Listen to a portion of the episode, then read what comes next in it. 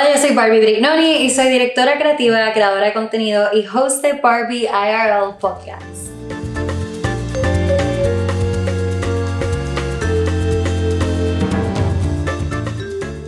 Hola mis amores, espero que estén súper bien. Hoy les voy a hablar sobre un tema súper cercano a mi corazón. Como ya saben, el pasado 24 de junio del 2021, el condominio Surfside en Miami colapsó. Esa madrugada murió una amiga y su esposo y su mascota. Por nombres legales y por respeto a su familia, no mencionaremos sus nombres, pero quiero dejarles saber que cuando sucedió esto, lo único que pude hacer fue obviamente llorar. Muchos de ustedes me escribieron, todavía me siguen escribiendo preguntándome qué ha pasado con mi amiga y de verdad que valoro muchísimo cuánto se han preocupado por mí durante este tiempo. Eh, y de verdad que fue fuerte porque para mí fue como que, wow, estuve texteando con ella ayer. La vi el fin de, como que literalmente hace unos días, estuve con ella en el weekend. ¿Y cómo es posible que ahora de momento ella no está? Y nada, después de unos días obviamente aprendí a compartimentalizar mi furia, eh, furia obviamente por la negligencia de la administración del condominio, para poder enfocarme en mi presente, ¿verdad? Como que en la vida, en el regalo que Dios me estaba dando hoy, que era poder vivir, eh, enfocarme en mi salud, en mi trabajo, en mis amistades que obviamente necesitaban mucho de mi apoyo. Y cuando ocurrió esto, no le voy a negar que me puso mucho a pensar en, yo no sé si ustedes saben qué es el colapso de Rana Plaza, pero me, actually, me hizo hasta investigar más sobre lo que pasó en Rana Plaza. Para los que no saben lo que pasó y a qué, lo qué es lo que me estoy refiriendo, en el 2013 en Bangladesh se colapsó un edificio que se llama Rana Plaza, era una fábrica. En este edificio murieron más de miles de personas. Ese día, para ser específica, 1.127 personas murieron cuando una fábrica de cinco pisos colapsó una mañana. Eh, el Rana Plaza marcó un momento súper histórico y súper doloroso en, para la industria de la moda. Eh, porque en esta fábrica se producían muchas de las marcas que tú y yo nos solemos poner, entre ellas Forever 21, muchas marcas de fast fashion, pero ese no es el punto ahora mismo. Eh, yo les quiero contar lo que pasó en Rana Plaza porque como ya saben, esto es un tema que me toca mucho a mi corazón y obviamente yo me siento bien impotente con lo de Surfside, pero si de alguna manera puedo ayudar a cambiar el mundo para que situaciones así se puedan avoid, se puedan este, evadir, pues lo voy a hacer y es a través de esta historia que voy a compartir. Todo comenzó con una de las decisiones que dieron paso a esta tragedia fue la decisión del alcalde aprobando unas construcciones que no debieron haber sido aprobadas. Era una construcción que, significa, que significaba un piso adicional a este edificio. iba, a, iba a haber un sexto piso que iba a permitir una capacidad para miles más de trabajadores en esa fábrica. Esta decisión fue claramente fue tomada sin, sin considerar el bienestar de todas las personas trabajando en esa fábrica. Solamente se estaba pensando en el dinero y todo lo que se iba a poder generar. Para la creación de este nuevo piso se, necesitaban unos generadores de electricidad, unos power generators, para solucionar unos problemas de apagones que estaban ocurriendo durante la construcción. Eh, y eran unos apagones específicamente en el último piso eh, y obviamente estos apagones estaban sucediendo porque ya la fábrica estaba funcionando como que eh, más allá de su, de su capacidad. Como que it was over limit of capacity, como que ya no podía más. Eh, Y nada, los reportes dicen que cada vez que se prendían esos generadores de electricidad por la mañana, el edificio literalmente temblaba. Y esto pasaba todos los días. Pero una mañana, específicamente el 23 de abril, el meneo del edificio fue tan fuerte que las paredes se empezaron a craquear. Literalmente, todos los trabajadores, temiendo por sus vidas, salieron corriendo. ¿Y saben lo que pasó después? Que a pesar de las súplicas de los trabajadores de no tener que volver a trabajar en la fábrica, porque obviamente no era un ambiente seguro, se les dijo que tenían que volver a trabajar al otro día o si no se quedaban sin trabajo.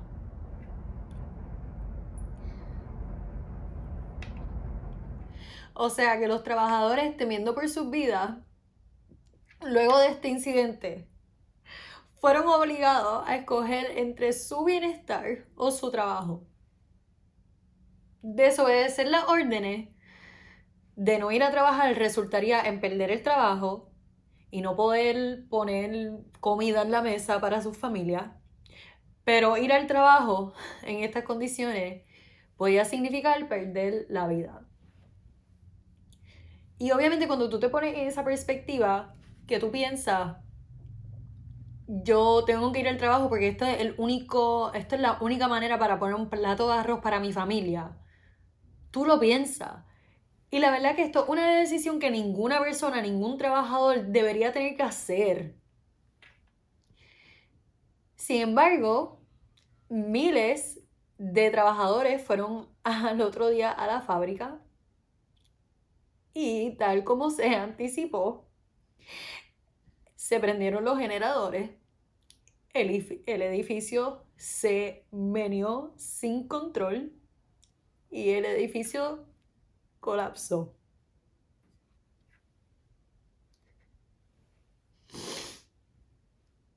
Cuando pensamos en nosotros mismos y somos egoístas y somos negligentes y somos desconsiderados por el bienestar de los demás, estas son las consecuencias. Y para que sepan, esta fábrica, como ya dije, producía muchas de las marcas de fast fashion que compras hoy en día, como Forever 21, Shein, etc hay eventos como Surfside que no están bajo el control de uno, ¿verdad? Como que eso, obviamente fue administración que fue súper negligente, debían millones de dólares en reparación desde el 2019, nunca se hizo. Y obviamente yo como amiga de esta chica me siento súper impotente, pero eventos como Rana Plaza, sí hay algo que podemos hacer. Es por eso que es tan importante ser un consumidor consciente. Cuando eres un consumidor que no apoya la sobreproducción, o sea, producción en masa, fast fashion, porque te lo están haciendo las millas, estas personas que te lo están haciendo las millas, obviamente no te están haciendo una pieza de calidad, obviamente el margen de ganancia es súper bajo para ellos, obviamente no tienen comida, no tienen suficiente dinero para después poner comida en la mesa. Cuando tú no apoyas esto, cuando tú no apoyas la sobreproducción, tú estás optando por calidad de vida para la persona que te está haciendo la pieza. Cuando eres un consumidor consciente y no apoyas por tu lado el sobreconsumo que va a Sara y compra 800 cosas en tendencia para después descartarla y luego va en 20 días y vuelve y hace un mega haul y estás todo el tiempo haciendo hauls en Instagram, en TikTok, de H&M, haul de aquí, haul de acá. Estás también diciéndole a las marcas que prefieres una pieza que se haga con amor, con ojo al detalle, que se haga despacio. Por eso también está importante el movimiento de slow freaking fashion está optando por un ambiente de trabajo digno, donde la gente trabaja con calma, donde la gente trabaja porque ama lo que está haciendo. Está adoptando por un ambiente de trabajo saludable. Por eso es súper importante que a la hora de comprar, tan fácil como buscar en su About Us si están certificados como Fair Trade o buscar en su About Us algo que tenga que ver con su producción o su proceso de hacer las piezas o su relación con los fabricantes, algo. Si no tienen nada su website, si no están hablando sobre estos temas, es porque no quieren hablar sobre estos temas, es porque no quieren ser transparentes, porque claramente están haciendo las cosas mal. Esto te garantiza, cuando tú haces tu research, te garantiza que, que estás comprando una marca ética y responsable. Y si no hay nada de información en su website, otra manera que puedes buscar información es en el app Good on You.